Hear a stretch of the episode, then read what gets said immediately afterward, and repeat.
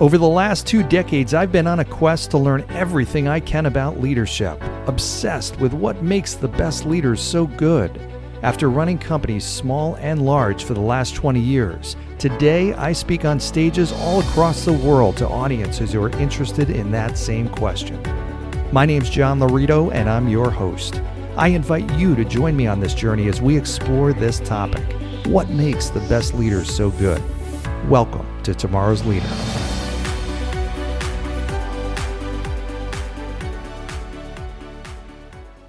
All right, welcome to today's episode of Tomorrow's Leader, where we dive deep on all things leader related. One of my favorite parts of this show is bringing on fantastic guests, and today is certainly not an exception. We have a fantastic one. Uh, very excited uh, about the conversation we're about to, to have and uh, cover as much as we can in 45 minutes or so. Um, today's guest is CEO of Think to Perform, a terrific organization that focuses on innovative approaches to help people and organizations perform at the highest level. Uh, he has been executive vice president of the firm that I started in business with at American Express Financial Advisors back in the day. And that's how I met him and how he started to have an impact on me 25 years ago. Uh, he coaches and works with uh, incredibly successful business leaders, Fortune 50 business leaders, CEOs, uh, as well as organizations all over the world. He is also the author of several uh, very impactful books, including Moral Intelligence and the soon to be released Leadership Intelligence. Let's welcome Doug Lennick. Doug, thank you for joining us today. Thank you, John. I appreciate the uh, invitation. Looking forward to chatting with uh, everybody. See, I would I would have done the in the proper intro would have probably taken uh, fifteen or twenty minutes because you've accomplished so much and done so many different things. That was my abbreviated version. that's right. That's that's you know my mom would have loved all that. So she's deceased, but anything nice you can say about me, well, my mom would have appreciated. Lots of things to say, and in all honesty, I know you have uh, you have led thousands and thousands of people uh, throughout your career, either individually or as groups. I know at, a, Ameriprise when I was when you were there and I was there, you were leading over I think seventeen thousand people at once, um, and you're now with uh, running Think to Perform and writing books uh, and impacting people in all kinds of different ways. Let me just start off. Just a question out of curiosity: What's what's the favorite part of what you do? What what part of it do you enjoy the most? Well, you know, that's actually a really good question, John. I uh, what I enjoy the most is um, helping people achieve their potential. So I've always, you know, my interest in the in my career, you know, the thing that has been most interesting to me has been the people part of the business. And so I, um, what I find most interesting about what I do now is uh, I focus on helping people develop their potential. And that's not that that I didn't used to do that. It's just that that's all I do now. Mm-hmm. you know, and so yeah. and so it's sort of exciting. So a lot of the things that I didn't like about being uh, a senior executive of a, a, a global company, uh, and I, there was so much to like, but I don't do the things I don't like anymore. Mm-hmm. That's great. So you've, you've earned that that right to spend your time the way you want to spend it. Do what you uh, enjoy the most. Let me ask you this: You've worked with people at all different ends of the spectrum. I mean, you have personally coached CEOs of multi-billion-dollar organizations, uh, athletes, organizational leaders, uh, individuals, and all the way to first people new in business and right out of school and family members. I mean, is there a similarity in all that, or is it just totally obviously, you know, since there's opposite ends of the spectrum, is it different types of uh, ways that you impact people, or is there are there common threads there? Well, I think there is a common thread, John, in that um, what what we find to be true for people uh, that are in leadership positions that result in sustainable success is they on you know almost always in fact i can't think of a situation where this would not be true they actually focus on uh, the development of the people and the well-being of the people. And and so the best leaders that i've experienced uh, have been people that have recognized that the opportunity isn't uh, about me, it's about you. And so great leaders really are, you know, there was a term that was used years ago that I think is appropriate that servant leadership. So leaders, the great leaders serve uh, the people they lead. And so it's not about I'm in charge and you're not. It's about how can I help you be who you want to be. And the great leaders that I know are really good at that. So let me ask you because I know that's a question I get a lot of times, especially from leaders who may be relatively new into a role or new into leadership itself. There's that almost internal conflict of, okay, I feel like I have to be this authoritative figure and command attention or respect. At the same point, I, I feel I've heard this servant leadership and, and, and want to get close to my people. What does it actually look like for somebody who does it really well and effectively? And how would you answer that kind of question that a new leader might have? Well, when I when I think about authoritative leadership, so I, I think about position power, which is what authoritative leadership really is. I I think of that as like a battery, uh, and batteries are interesting. The more you use them, the more you use them up. And so when we use our authoritative leadership, what frequently happens is we wear out our capacity to lead. You know, and it's been interesting now in in today's world uh, that we're we are dealing with you know uh, the pandemic. We're we're dealing with the economic crisis, and what I find fascinating is that uh, worldwide the leaders that are having the greatest success in in leading their governments and their countries or in leading their companies increasingly the most successful people happen to be women. And and i and i think that there's a message for all of us guys, especially as white guys. You're a white guy. I'm a white guy, mm-hmm. uh, and and so, what can we learn from what's going on? And the data say that it's all about compassion. Mm-hmm. And it's all about empathy. And and the reason women are having greater success globally, whether it's New Zealand or Germany or you know you pick your your place but the reason women are doing better than men mm-hmm.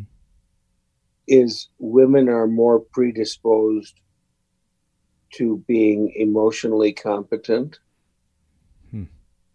is that right so what does that do though? What is that? So tell tell us more about compassion and empathy and how that actually translates to better leadership. Well, what what that means is um, as we look at um, empathy is is not about agreement, and so a lot of times there there was a uh, cover story on uh, a publication within the last couple of weeks. And I'm not sure exactly how you're going to post when this is, but we're we're right now we're uh, in May of 2020. So earlier this month, there was a uh, publication in New Zealand talking about the Prime Minister of New Zealand, and she was referencing that um, her focus on compassion and empathy has often been thought about as a weakness. And and i would suggest that it's not that. Empathy is not about agreeing with people. It's about understanding people. And i think that um, a lot of leaders do less well at that than they could Mm-hmm. I, and, and you know, and, and then I'm going to pick on us. I'm going to pick on white guys. Mm-hmm. You know, you know, white guys are. You know, we grew up being told you don't cry, you kick ass, you take names, you uh, you you got to be tough. Uh, turns out that works less well in engaging the minds and hearts of people mm. uh, than being empathetic and actually understanding them. And compassion is really about uh, actively caring about the well-being of people. Mm. And and if you look at our global leaders, uh, we're not doing a particularly good job of expressing um, compassion and we're not doing a particularly good job of being empathetic. Yeah. And I I mean specifically, you know, your your your white guy got leaders, you know, so yeah. So if you look at you know the United States, you look at Russia, you look at you know there's there's many many countries where it's, it's just not happening. Mm-hmm. And and I think we have an opportunity um, to be more empathetic, to be more compassionate. Mm. And, know, and and I think that's the winner. And it seems like that's just and, and you're right because I think I was brought up in that that mindset that you have to uh, you can't show vulnerability as a leader. You know the the tough guy image, the uh, fearless image of a leader was what earned respect and authority and followership and loyalty and the larger than life persona and and all this um, is the reason that that doesn't work as well is it because people can't identify with that type of person or is it that they now they just feel like that type of person doesn't care about them yes the last thing you just said mm. it's that they don't care about them mm. so loyalty is you, you can't command loyalty. Mm-hmm. You either you earn it or you don't. And um, you know, in my own career, I've been fortunate uh, to have a lot of people who were responsive to my leadership style, but it wasn't about being blindly loyal to me. Mm-hmm. Yeah. It, it, it was about, you know, do we have something that we share mm-hmm. that's worthy of our best efforts? And if the answer to that is yes, we, we become loyal to the cause, not the person. So I never looked at it in my own career mm-hmm. as people being loyal to me Mm-hmm. I I looked at it as we were collectively loyal to a cause. Well, and I I will speak just from firsthand experience. When I when I met you or learned of you back in whatever it was '94 when I started in the business, um, you were that guy that was just you know larger than life and and leading over you know tens of thousands of people at that time, leading the whole organization And, but I also remember you being the unique thing about you is in light of that status and all your accomplishments, you came across as a really super down to earth, uh, approachable, almost vulnerable person. But you, you had that great balance of you were so internally confident and self assured that you you let your guard down. You didn't feel like you, you felt like you were just very authentic. So just I remember that vividly about you, and yet you were leading this enormous organization, and you know very few people had a lot of access to you, but you almost felt like you knew you, even though, and you knew me, even though you know I was one of seventeen thousand people. Well, you know, part of uh, the thing I've learned about uh, leadership is in order to um, manage big you have to lead small. Mm. I like uh, that. And, and what that means is you actually need to take the time to get to know as many people as you can. And of course, I couldn't know everyone, but I knew a lot of people. Mm-hmm. Yeah. Well, and it seems now, especially when when times are very stressful, and it's fair to say everybody's dealing with a lot of stress right now. And for those that not listening to this, uh, or maybe listening to down the road, we're in the middle of COVID uh, pandemic here and quarantine season. Um, you know, stresses are at an all-time high. Anxiety is an all-time high, and that that changes people. I mean, leaders feel immense pressure so it seems natural that that that tendency of the leader is to do the exact opposite, to almost disconnect from people because they're so stressed and trying to focus on the business when in reality that's the opposite of what they should be doing. Is that right? Yes, it absolutely is. You know, and so the whole idea is as a and, and first of all, we, you know, the word leader is an is a great word, and the concept of leadership and how that contrasts with uh, concept of management. And and so people often ask me, are they the same thing? And I personally believe the answer is no.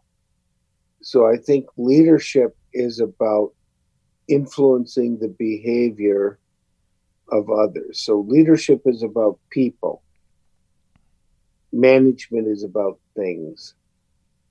So I manage things. I manage the budget. Uh, I manage a particular process. I, you know, so I manage stuff, but I lead people. Mm-hmm.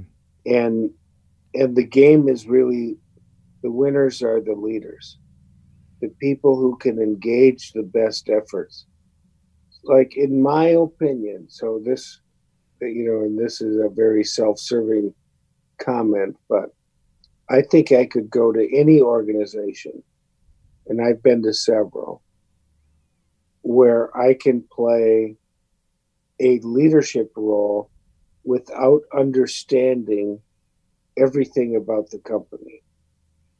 Because as the leader the primary responsibility is to engage the best efforts of the people. Mm-hmm.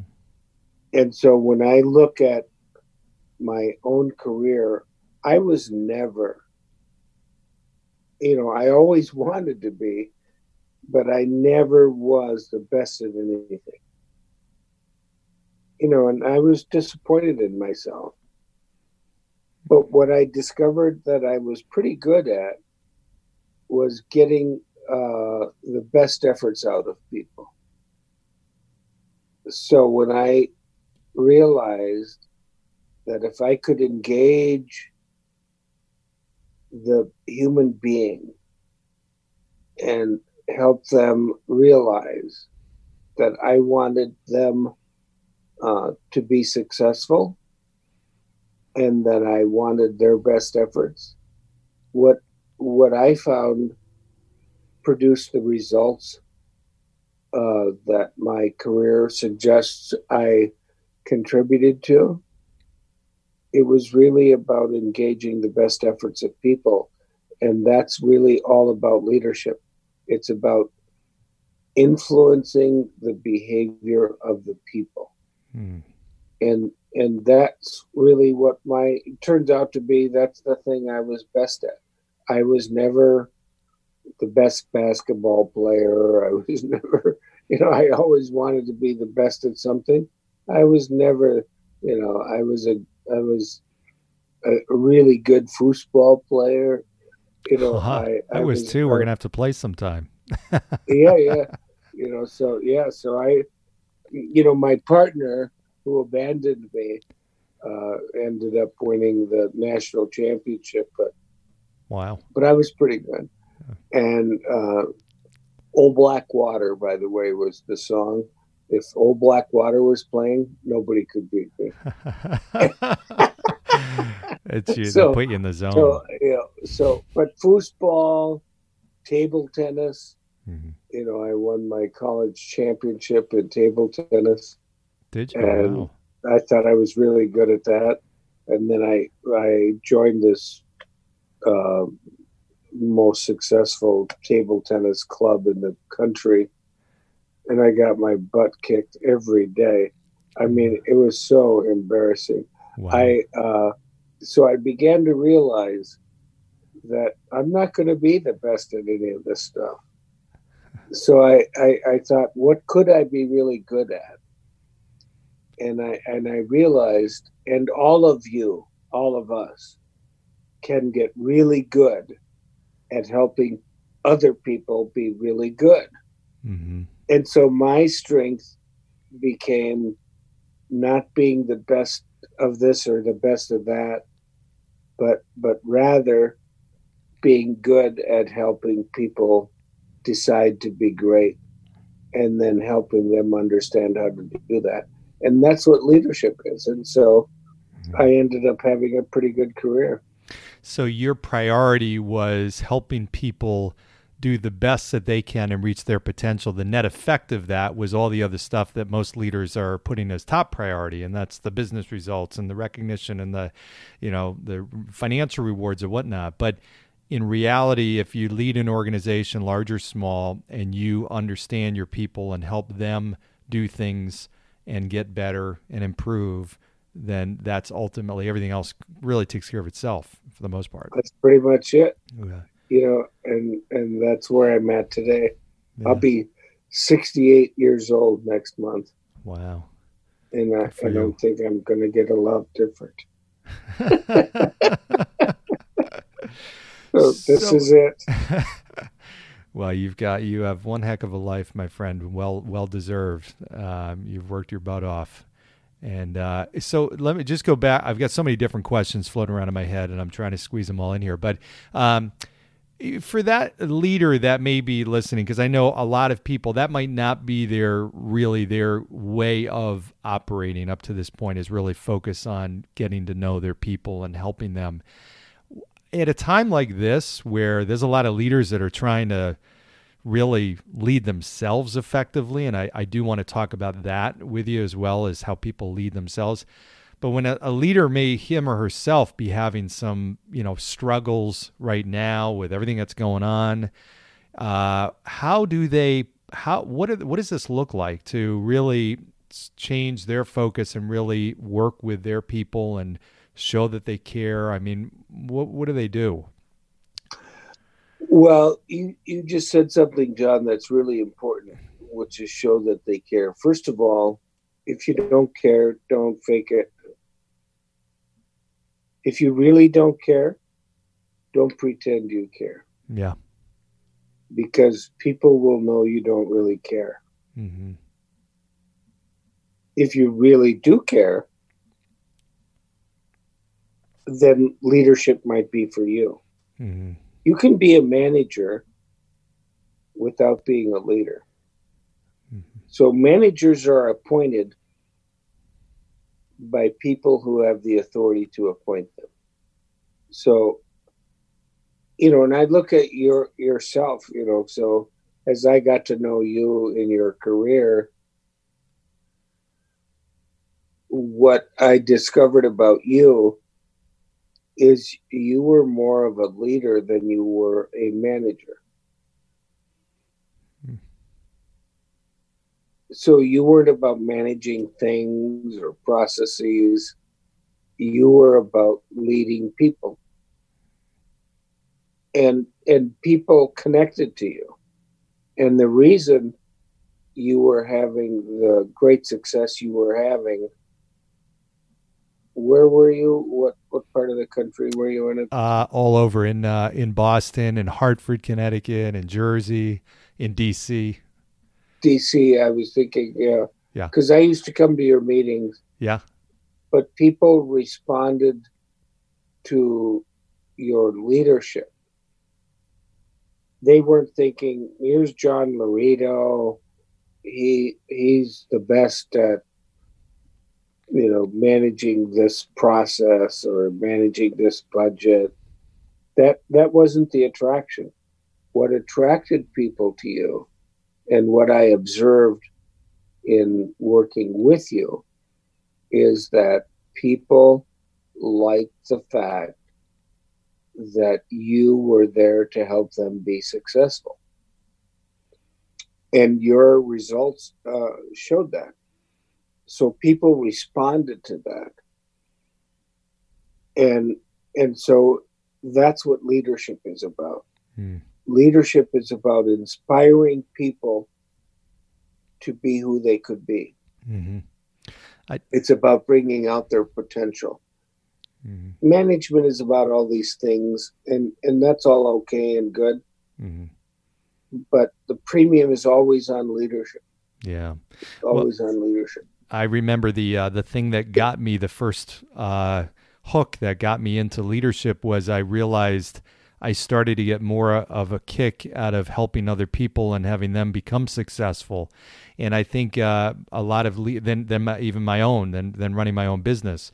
And I think a lot of the best leaders that I know that was their motivation. They got into it not because of a title or recognition or moving up uh, in, a, in authority or scope or power or money or anything like that. It was about really feeling like they could have an impact in people and influence them to do things they wouldn't have been able to do without them. Yeah, and you know, and truthfully, that's you know what I've attempted. You know, I don't know with how much success, but that's what I've attempted to do with my career. Yeah. You know, and so when I when I was leaving uh, you know, American Express, and people thought, you know, I should be a candidate to be the CEO. And I said, well, that's a very interesting thing. I just don't want to do that. Uh, you know, so, uh, you know, and not that I would have been chosen. I don't think that I would have, and I think they made a great choice. So American Express uh, chose uh, Jim Cracchiolo to be the CEO of what's now Ameriprise, and they've done extremely well. Mm-hmm. You know, and God bless them. Mm-hmm. But uh, for me personally, uh, I I I really wanted to focus my life on bringing out potential. Mm-hmm. So I think about you know living in alignment and on purpose. My own purpose is to help myself and others like yourself achieve our highest and greatest potential. Mm-hmm. So that's what I do every day. So I'm a happy little camper. I make less money than I used to, but don't cry for me. Don't pass the hat. Well, you could if you wanted to send send money, John. I think you I think you're doing pretty well. but that's great. That's your purpose every morning. That's what you wake up thinking that I'm That's what I do. Make myself so, and other people yeah, better. So every day, I I think I have a reason to get up. Yeah. I have a reason to be. Yeah. And if I can help you, help your podcasters, mm-hmm. uh, the millions of followers that you have, if we can help all them, I'm getting up there. I'm good to go. Well, and you know, honestly, that is, and I've I've gone through a change, as you know, myself, uh, in and jumping into this one hundred percent, and that's for that reason too. You've got to wake up with a sense that what you're doing is making the impact that you want and you're in the right space figuratively to be able to do the things that you feel you can do and impact as many people as you can. And that's what drives everything else.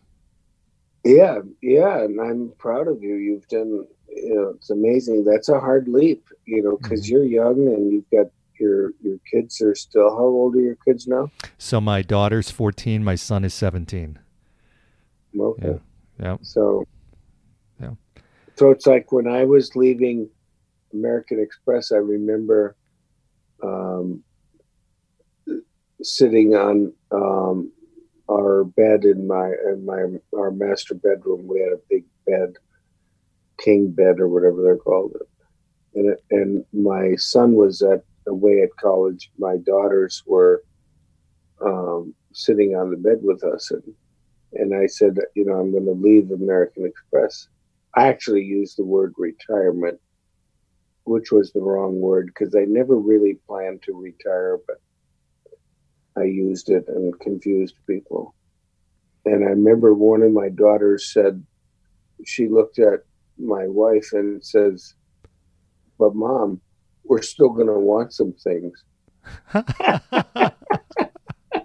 and, I, and I said, you know, we thought about that. I said, we're going to be good. You're going to still get some things. So my kids are, are, now still getting things. Yeah. They're doing they great. just get bigger things than they used to get. Yeah. Well, you got you got a lot of. They're and, doing terrific, right? The gifts come more in envelopes with a check as opposed to in boxes.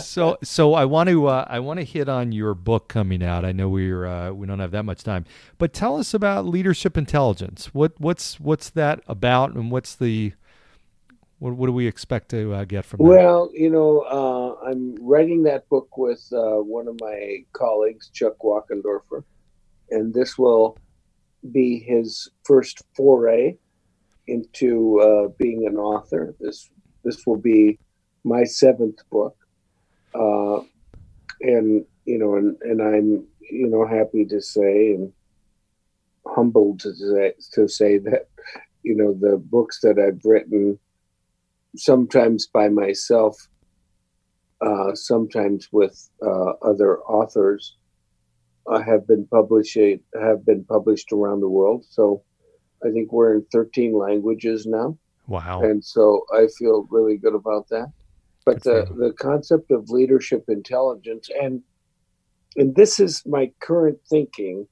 So I'll break. This is a breakthrough thing here, right on your podcast is uh, I don't know that this is the way it's going to end up, but here's my current thinking. My current thinking is the subtitle is from 9 11 to COVID 19 mm. and all things in between.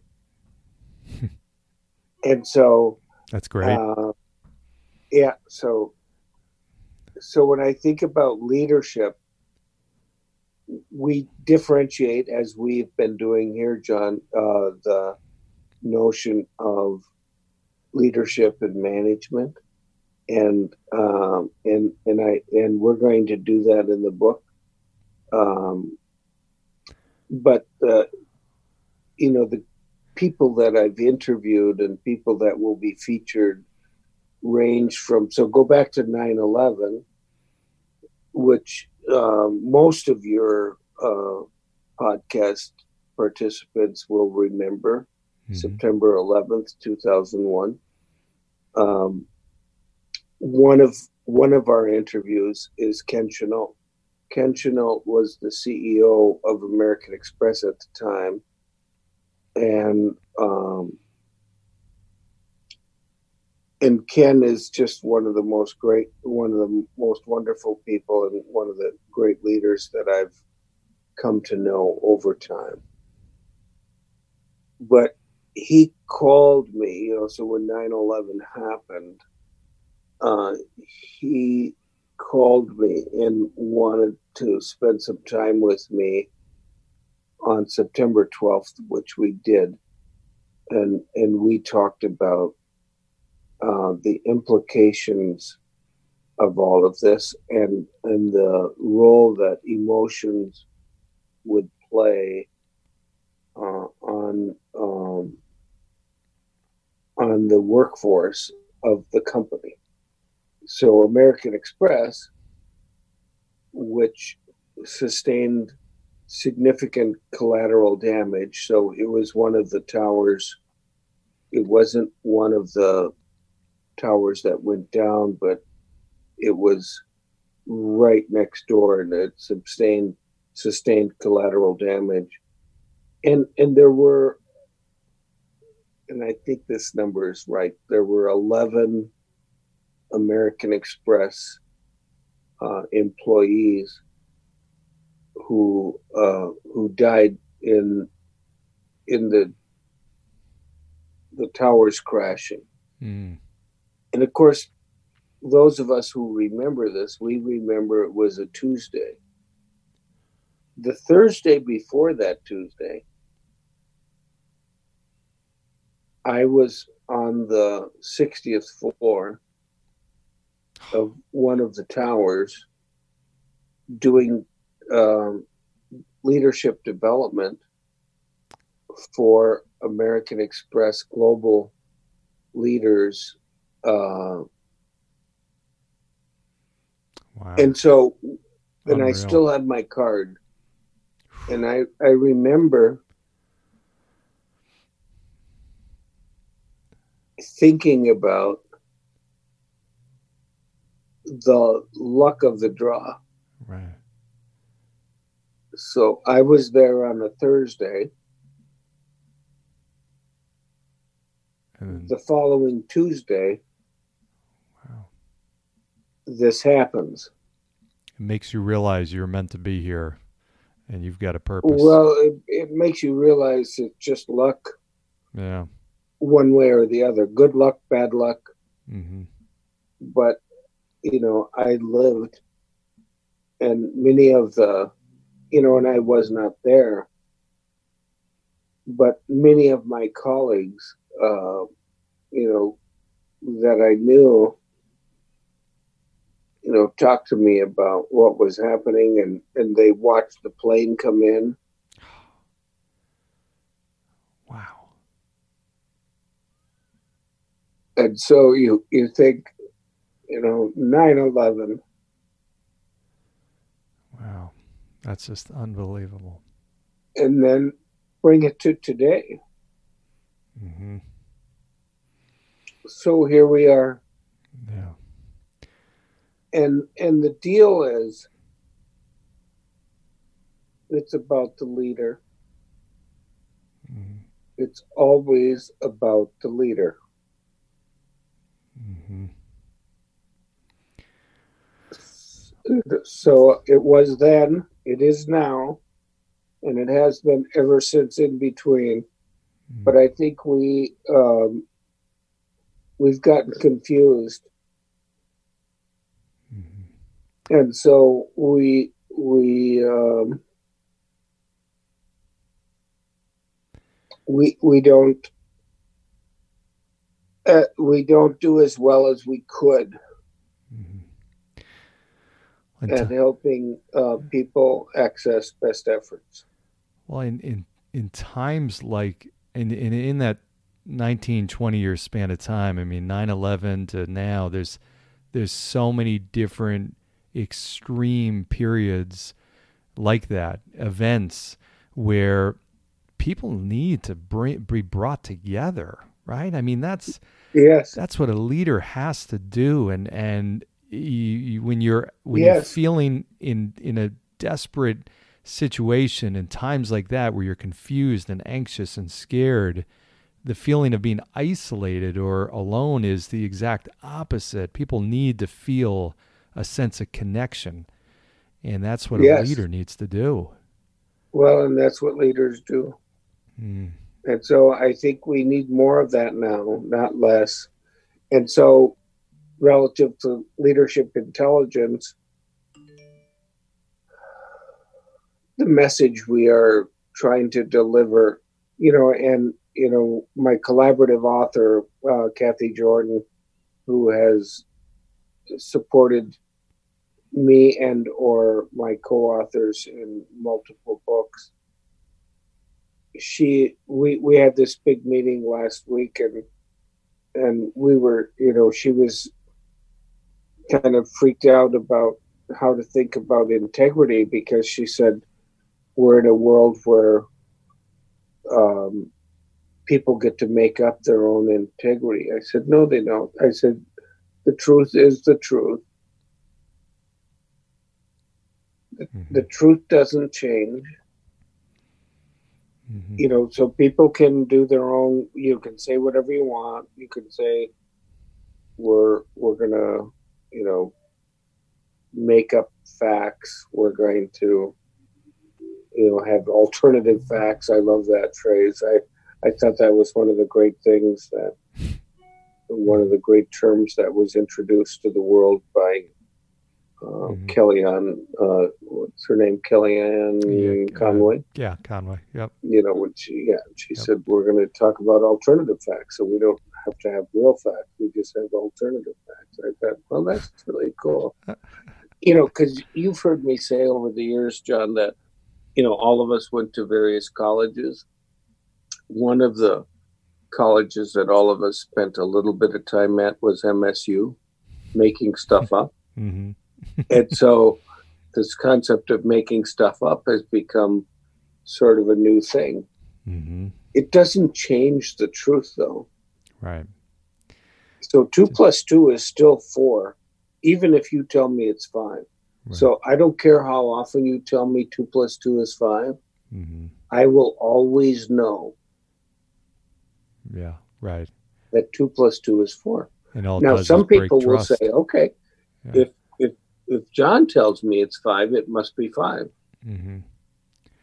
Right. But and it breaks so, down trust and loyalty, and and then the whole the whole concept of leadership is non-existent. Yeah. At some point, yeah. Well, I I know we're at the end of our time here. So, what would be uh, bless you. What would be uh, you've you got see, a lot. I, lot, my sleeve too, just the way you're. I saw it. That's perfect. Perfect form yes, too. Yeah. You get the you elbow up, and yeah, so you don't strain anything. You modeling. perfect form. yeah. So, so what would you leave people with? I mean, now you've got people that obviously they're, uh, you know, mentally they or emotionally they may not be uh, the best version of themselves, and they're having a tough time right now in leading themselves. What what might be you know words of wisdom coming from the guy who wrote the book on it? well, and thank you. Uh, I I would say this, John, that um, each of us needs to genuinely reflect on where we personally are at and and what biases that we bring to the table and try to determine relative to the big picture and what we hope happens what are the some of the things that we individually need to do behaviorally in order to really be who we would ideally like to be more often because my guess is a hundred percent of the people participating in this podcast at an ideal level are wonderful. We're all wonderful. I'm wonderful. Ideally, I'm wonderful. Really, not so much. My wife uh, will attest to that. So I fall short of my ideal self so I think each of us needs to challenge ourselves to say, ideally, what kind of person do we want to be? What kind of contribution do we want to make? And and and I actually, this is my own opinion. Everybody gets to have their own, uh, obviously, but but but I think we need to be we we have to learn to collaborate, compromise, and and get along with other people. Mm-hmm. So I I can't just blast you because you don't agree with me, Mm-hmm. I, or I shouldn't. I can obviously, and and we're doing a lot of that now. Mm-hmm. I just don't think that's the right thing. I think we've got to learn how to problem solve together, even though we might disagree on some things. Right. And it comes back to your first point about empathy and compassion. That's Yeah, Actually, leadership starts. understand where somebody else. So empathy doesn't mean agreement. Mm-hmm. It just means understanding. I can understand you without agreeing with you. Mm-hmm. And if you're willing to understand me, we don't have to agree, but at least we can understand each other. Mm-hmm. You know, and, and years ago, I, I got, I had the great benefit of getting to know Stephen Covey before, you know, and he passed away a couple of years ago. But um, this whole notion of, of understanding differences and and realizing that there are are places of centricity. So Covey and I w- were at the State of the World Forum a number of years ago, and and he had this sto- talking stick that he used, and we had, you know, representatives from a hundred nations and tribes from around the world that were in this meeting in San Francisco. And um,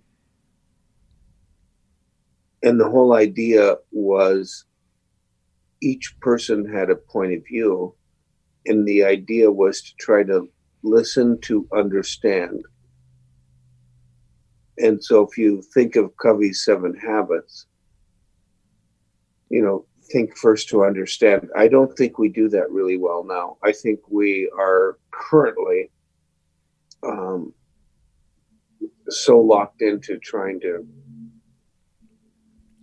get our own point of view out there, Yeah. Convince others of our own perspective. not interested in understanding others Yeah. and the points of view of others. And and so what I what I got out of my relationship with Covey and, and I knew him for 20 years is actually seeking to understand rather than to be understood Hmm. was much more powerful. And I'm hopeful that we can do that now. Mm. Powerful words. Harder to do than to say, but it's it's critical. Yeah, that's very very valuable.